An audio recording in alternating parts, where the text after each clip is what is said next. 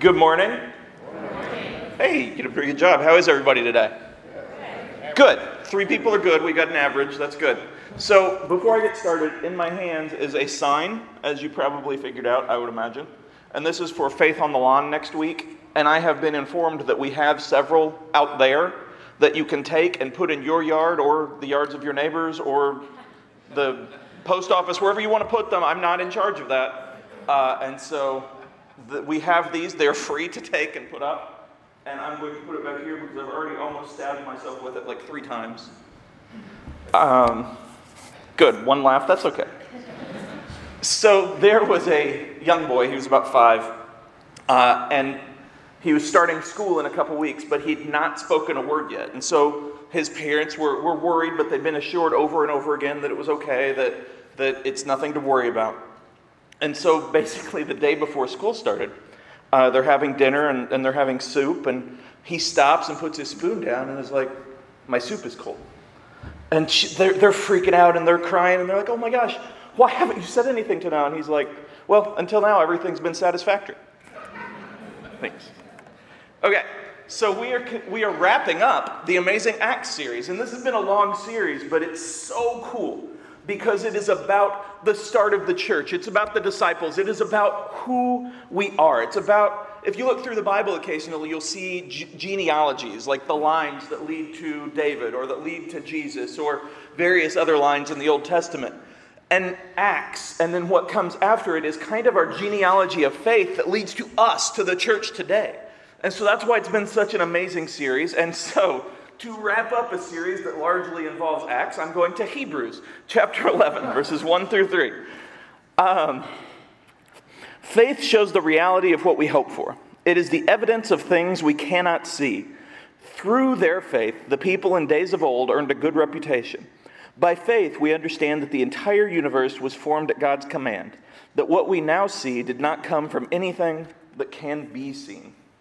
So, as I said, we've gone through much of Acts, and we've seen the formation of the early church, and we've watched as the disciples uh, become more than just the disciples. They become uh, leaders, they become church starters, they become missionaries, they become uh, bolder and, and more confident and everything because they're finally picking up what Jesus had handed them. But each of the people, each of the disciples, each of the apostles, each of the church people uh, was different. They all had different gifts and they all had uh, different abilities and they all had different personalities. Uh, so they were all unique, but they were all just people. And we often look at them and everybody in the Bible as, as being bigger than life because they're in the Bible. But aside from Jesus, everybody in the Bible is just a normal person who, who had faith and who lived that faith out and who did what they could to act out in that faith. And that's what we do. That's how we are supposed to be. What separated them from everyone else was not just their faith, although that is important, obviously, but the fact that they lived it out. They showed it. They practiced what they preached. They helped other people. They wanted to be who God could make them. And that's what brings us to today, to who we are. And, and faith is so interesting because our eyes and our ears and our hands and all the other senses that we have that I again assume you know uh, gives evidence of the world around us. So, like, I can touch this and assume that it is here, although then you get into simulation stuff, but I don't believe that, so we're not going to go too far with that. Good. Nobody else believes it either. We're going to go. But it's, we have evidence of what is around us. Faith, however, gives us evidence of what's unseen, of what's not there, of hope, of something more, of the fact that we're connected, of the fact that there is a God, of the fact that, that, that He loves us. It gives us evidence of hope. And you see, the church and all of those who came before, they serve as examples. They serve as, again, our genealogy of faith, the people that we can look to to see the good and the bad of how they lived, of what they did, of how they built, of how, how they lost, of how they won, of all of those things. And then we can pick it up and go forward. Now, in those days, in the days of Acts and, and a little bit beyond, uh, faith could and usually did mean death or arrest or worse in some cases. Now, in our days, we don't really have to deal with that. In ours, it's much more accepted. But in a way, that can even be dangerous. Because when it's accepted, when everybody has it, when everybody talks about it, when everybody goes to church, uh, it, it, it can become comfortable. It can become comfortable. It can be just something that you say, a box that you check. It, it, it can become being used to how things are or used to how we want things and we don't want to shift it, we don't want to change it, we don't want to make a difference. We just want to do with what we're comfortable with. One of the things, one of the phrases that people in the church always say is we talk about being in the world but not of the world. And we all know that, and everybody that's ever been to a church has heard that and knows that. And yet, in today's world, it's easier than ever to be of the world without even realizing it. I'm not talking about sin, and I'm not talking about things like that necessarily. I'm talking about the anger that comes with it. I'm talking about building that bubble around ourselves to where our view is the only right way and we, our opinion matters more than the Bible or anything else. And, and all we care about is what we care about. And that leads again to anger, to hatred, to a lack of compassion, to all of these things that we're so used to, all of these things that make us like the world. And it's so hard because worse, it leads to a lack of hope. Not just hope in what's around us, not just hope in things getting better, not just hope in ourselves, but hope in others. Hope that others can change, hope that others can do better. And we start to lose that hope because, I mean, let's be real, the second you turn on the TV, you're going to see something bad. And so it's easy for that hope to go away, for, for that hope to feel worse. Faith isn't or shouldn't be blind. It is about trusting, and it is about hoping, and it is about God, and it is about giving our lives to Him. And it's also not unreasonable. You see, some people that have never been in church or, or look at Christianity in a certain way would be like, oh, you know, they have their heads in the clouds or they believe in fairy tales or whatever. But faith is such amazing reason because we see evidence of God. We see evidence of Christ's love. We see evidence of all of this stuff that leads to our faith. Now, it's not provable, that's correct. But it's also not disprovable, which I made up and I'm going to coin. Going to the creation of the universe, which is mentioned in the scripture. So essentially, there's variations of the theories, but essentially, you come down to two stark different theories. So you have a more scientific, uh, worldly belief of the Big Bang Theory and everything just kind of, all the dust and everything kind of joined together and exploded. Uh, I recently read a book about universes and all of this stuff, and one of the things that some scientists do with that theory to cover for the fact that where did that dust come from? Where did this stuff come from? Is the end of our universe becomes the beginning, and it's a big circle. However, there still has to be a start. So it still requires some faith to believe that theory. Now, on our side of the street, we believe God created the world, the universe, everything. And so, in both cases, it takes faith to be like, wait, so if there is all this dust, where did that come from? And for us, it's like, so if God created everything, what, what was before God? Because as humans, we only know beginning and end, we only know time, and, and that's beyond God. But you see, that's what helps with our faith. That's the evidence, because, like I said, both take faith. But only one involves a perfect, all powerful creator that could do this stuff. And so that makes sense to us, and that is reason, and that is thinking. And so we look at that, and it's like, okay, I kind of get this. And so we do our best to live it, we do our best to show it, we do our best to grow in our faith. And I have a quote from Martin Luther Faith is a living, daring confidence in God's grace so sure and certain that a man could stake his life on it a thousand times. And Martin Luther did just that. You see, he took a stand against what always was. And that's not to say that what always was is bad. It's not to say that, that any of that. But what it means is he saw that there was a chance for more a chance to be different, a chance to attempt to be better, a, a chance to live out his faith. And, and so, while, like everybody, he's un- imperfect, he had this confidence. And he staked his life on that confidence, on that faith. And he did everything he could to, to do that. And you see, faith is confidence. It's living it out every day. It's choosing to have it every day. It's choosing to grow it. It's choosing to see it. It's choosing to have faith in God above all, to have faith in others, to have faith in ourselves, to have faith that He can do anything through all of us. And it's that confidence that comes along with it. And sometimes that falters because everybody has doubts. Everybody has doubts. Peter, Paul, everybody has doubts at some point. And we often treat that as, oh, I have doubts, so I'm not a real Christian. That's not true at all. Because when you have doubts, it's a chance to grow your faith. It's a chance to learn more. It's a chance to talk about it more. It's a chance to, to be a part of something and be like, okay, what can I do with this? And so the people of Acts and, and Martin Luther and others that have come before, and anybody you could list in here, like Billy Graham, C.S. Lewis, Mr. Rogers, they lived out their faith. You see, it's a choice, like I said, to live every day, to grow every day. But sometimes we look at it as okay, well, I joined the church. I, am a Christian, I have faith, and then we just kind of, that's it. We just kind of move forward, and it's like, okay, it's good now. I don't have to ever do anything ever again. But that's not what faith is. You see, so many before us, through Acts, through Martin Luther, through again others, have staked their life literally on bringing the faith to the world, on showing examples of Jesus to the world. So it's not too much to ask for us to just change for it, to allow it to change us, to allow it to help us be better, to allow it to help us see where we can improve, where we can grow, where we can help others. That's what faith does. It helps us to have this hope, not just of something more but of the fact that our small examples, our small lives, can help others see that.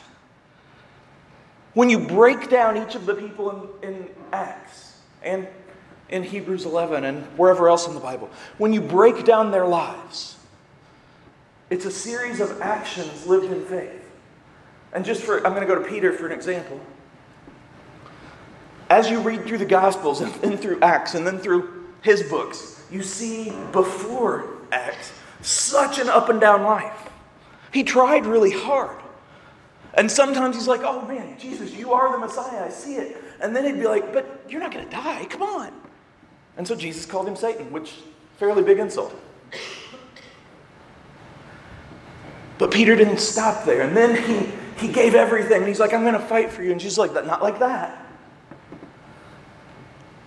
And then he denied him because his worldview was shattered and he had doubts and he didn't know what to do. But then Jesus came back. And he never said, Hey, Peter, you've had too many chances, buddy. He said, Peter, have faith in me because I have faith in you. And we see that similar story in so many others. Paul, uh, John, James, everybody you want to list, any Christian you want to list has had an up and down life at some point because none of us are right all the time. None of us are perfect all the time.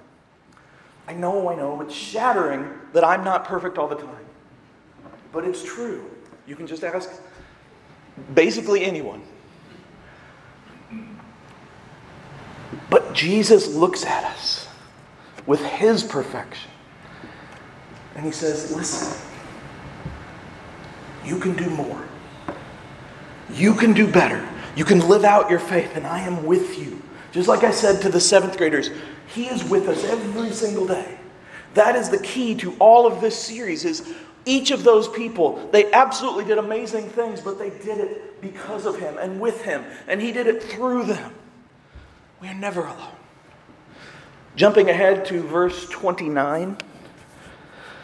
It was by faith that the people of Israel went right through the Red Sea as though they were on dry ground. But when the Egyptians tried to follow, they were all drowned. It was by faith that the people of Israel marched around Jericho for seven days, and the walls came crashing down.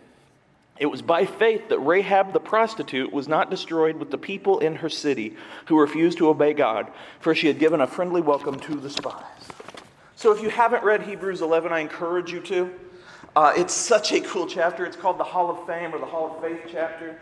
And, and you basically see most of the people, if not all of the people, who truly lived out the faith in the Old Testament from, from Abel on. And, and it's so cool to see this because it talks a little bit, it's like a little summary of what they did and how they lived and, and all that, like we just saw.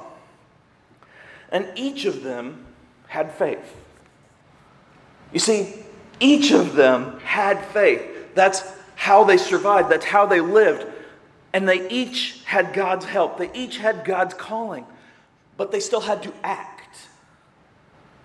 You understand Acts now? It's Acts of the Apostles. They still had to act. Because having faith, we can all do that.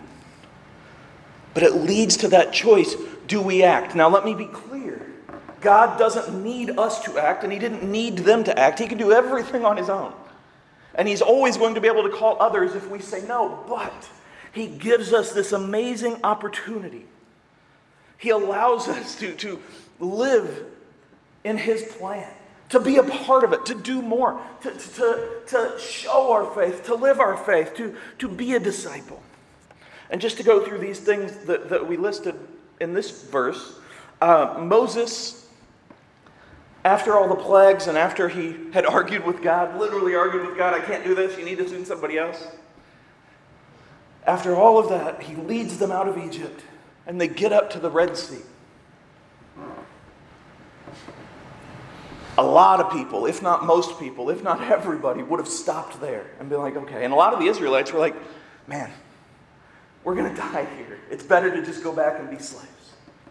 Because at least then we're alive, and at least then there's hope. And Moses, I guarantee, he had those thoughts go through his head, and he's like, what now, God? And we've come to that before the Red Sea in front of us, and then it parts. But here's the thing we stop there often, and it's like, oh, a miracle, the sea parted, and, and they could walk through. That's still scary. I don't know how many people here have been to a lake or a pond or an ocean, but if that parted, it still takes a lot of faith to walk through there, right? Because that's still water on every side, and it doesn't matter how big the body of water is, that's scary.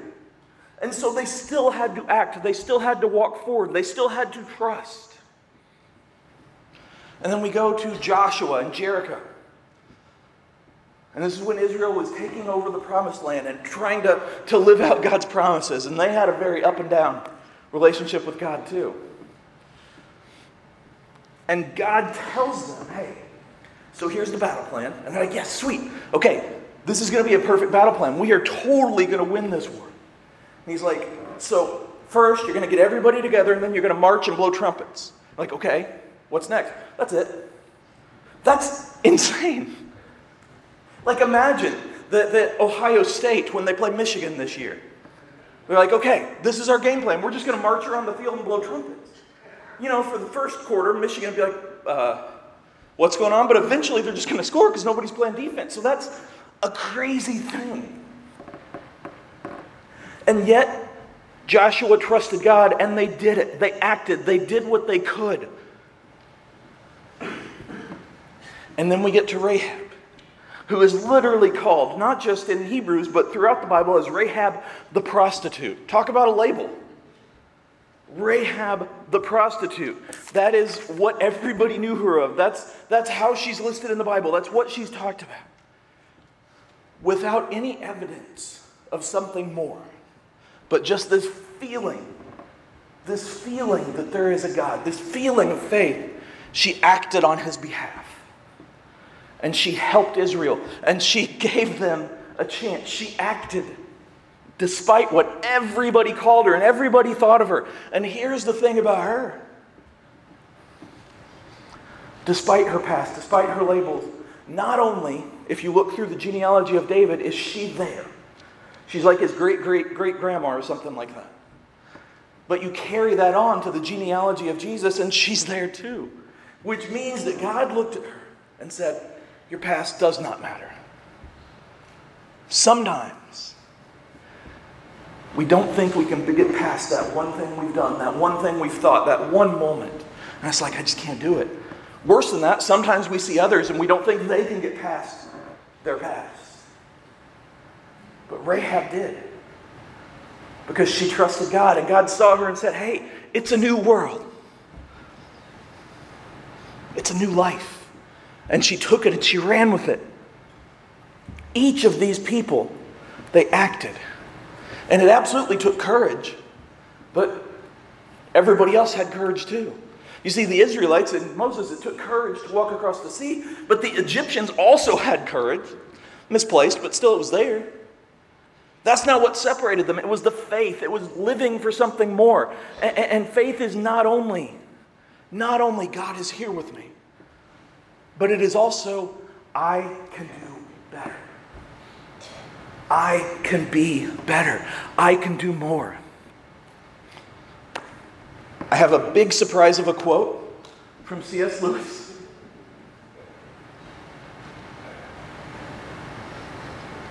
Originally, so I, will tell you this after the third quote. Regarding the debate about faith and works, it's like asking which blade in a pair of scissors is the most important. And I love that quote. Because so often we say, okay, I have faith, and faith without works may be dead, but only faith can get us to heaven. Jesus said, You believe in me and you go to heaven, and we all know that. But here's the thing works still matter. And C.S. Lewis, uh, obviously, I've talked about him once or twice. Him and Beatrice are probably close to tied. Maybe in a couple weeks, when I preach again, I'll, I'll tell a story about, about, I'll give a quote from Beatrice and use C.S. Lewis as a child, but we'll see. But when he was young, C.S. Lewis, the man who wrote so many strong thinking Christian books, the man who wrote the Chronicles of Narnia, who wrote letters, who helped so many people come to Christ, he turned away. He lost his faith. He gave in to his doubts and he quit. But God didn't say, Well, we're done. You, you turned away from me and now you're never going to get another chance he continued to give him opportunities, and eventually, C.S. Lewis came back and he did so much as a disciple, so much for the overall capital C church. And his actions and his words, they led so many people to Christ. And I remember the, I saw a C.S. Lewis play last year and it was like a one man show thing. And in it, he writes a letter to somebody in America who was asking and having doubts. And like, I just don't see a difference in the church. I don't see what it means to be a Christian. And through these letters, C.S. Lewis largely saying, yeah, it stinks to be a Christian. And it's hard to have faith. This other person came to Christ.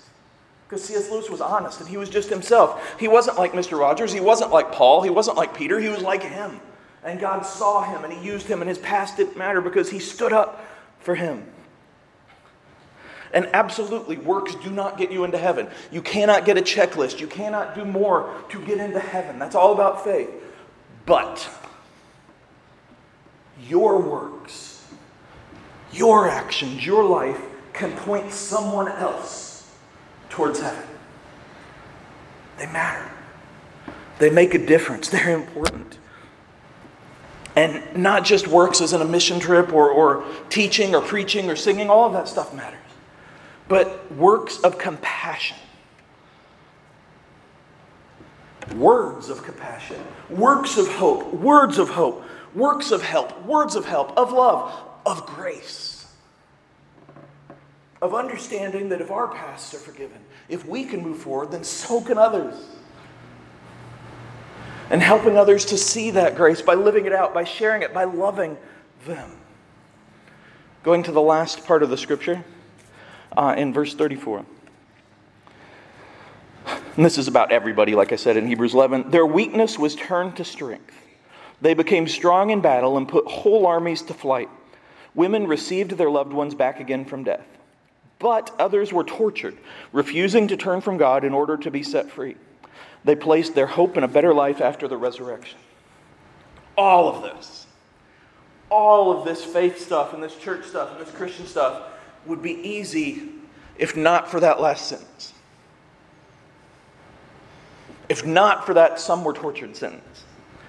Because even the difficulties that we have daily, if we knew for a fact that it always ended in winning, that it always ended in us coming out ahead, that it always ended in us making a definite dif- difference and seeing that difference in others, in, in having a good life, in being successful by every definition, then it's pretty easy.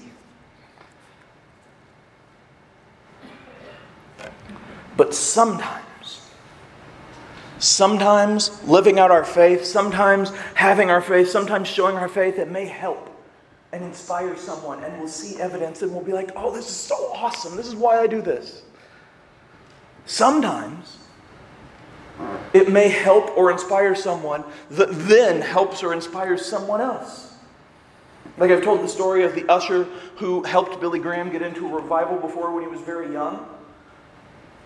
He helped Billy Graham, who then helped a lot of people. So sometimes it's like, okay, that's still good. Like I, I feel that.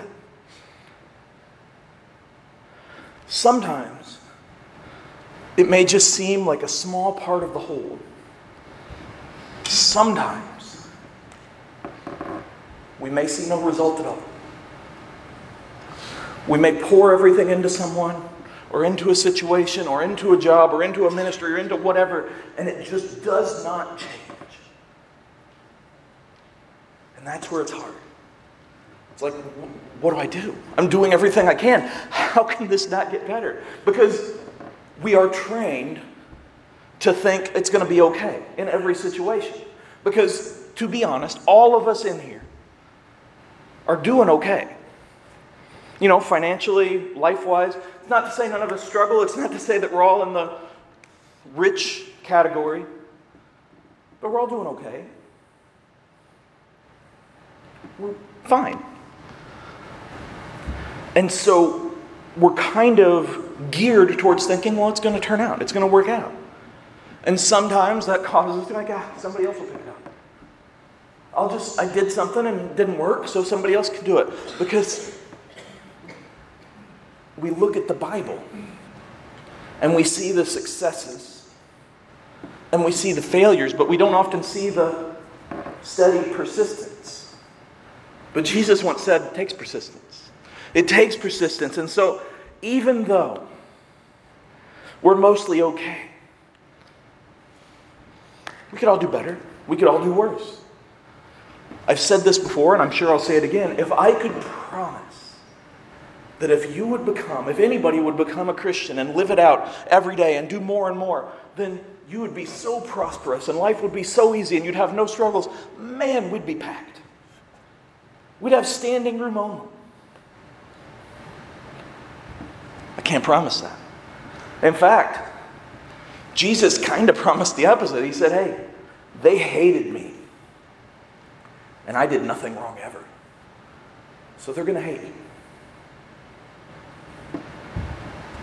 It's not a very happy promise.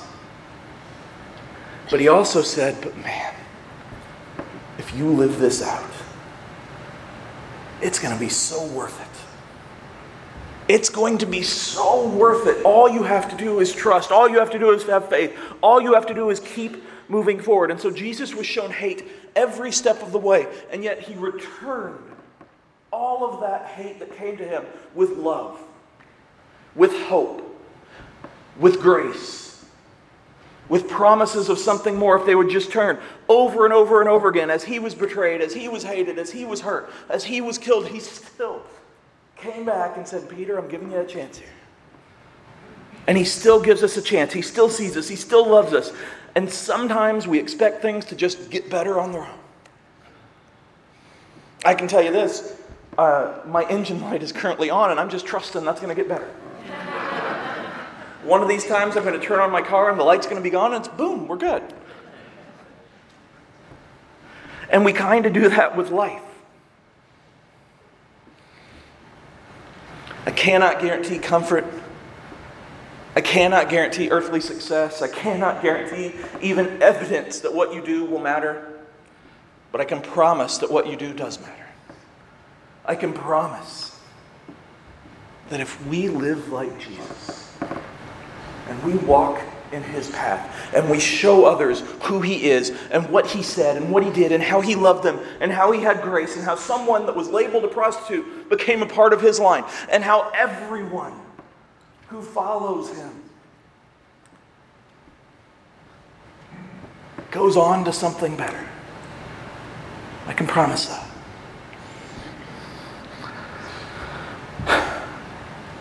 I can't even guarantee that the people that you help or minister to will love you. See, if everybody loved us back, it'd be really easy to love everybody.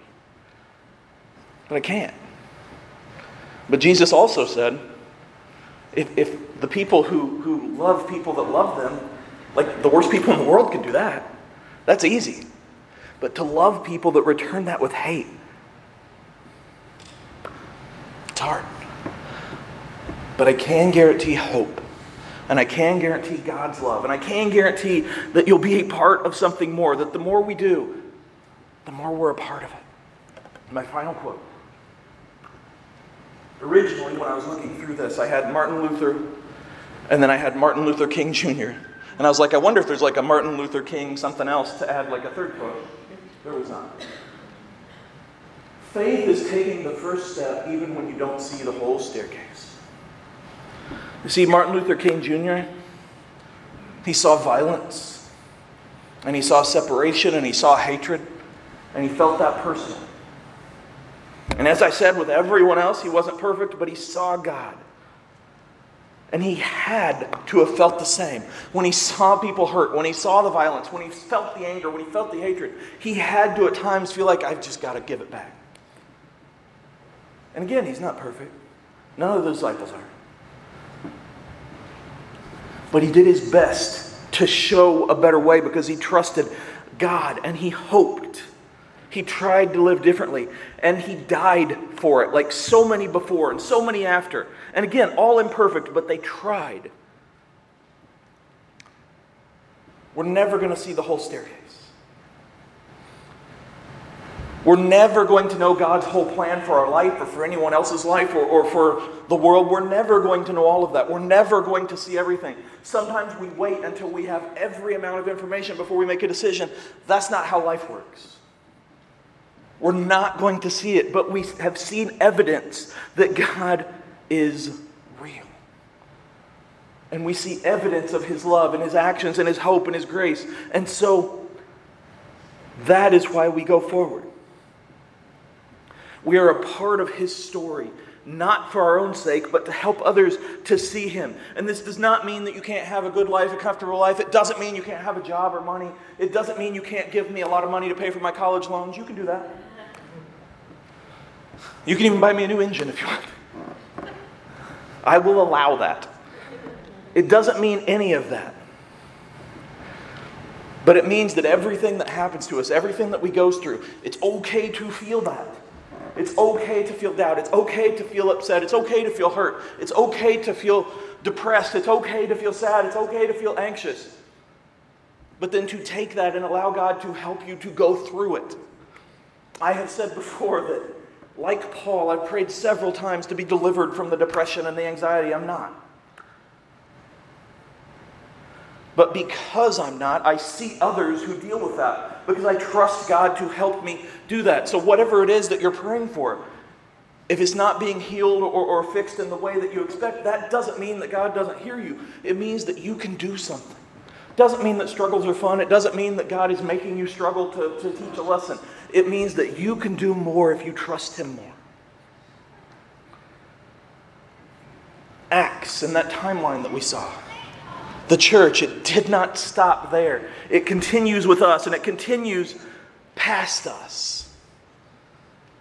What we do today in this church is not just for the people in this church, it's for the people that come long after us. Because God's church will survive well past anything that we see. We can do better. We can do more. We can show more.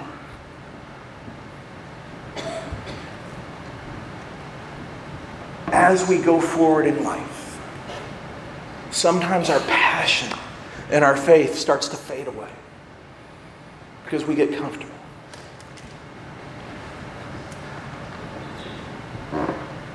We can do more.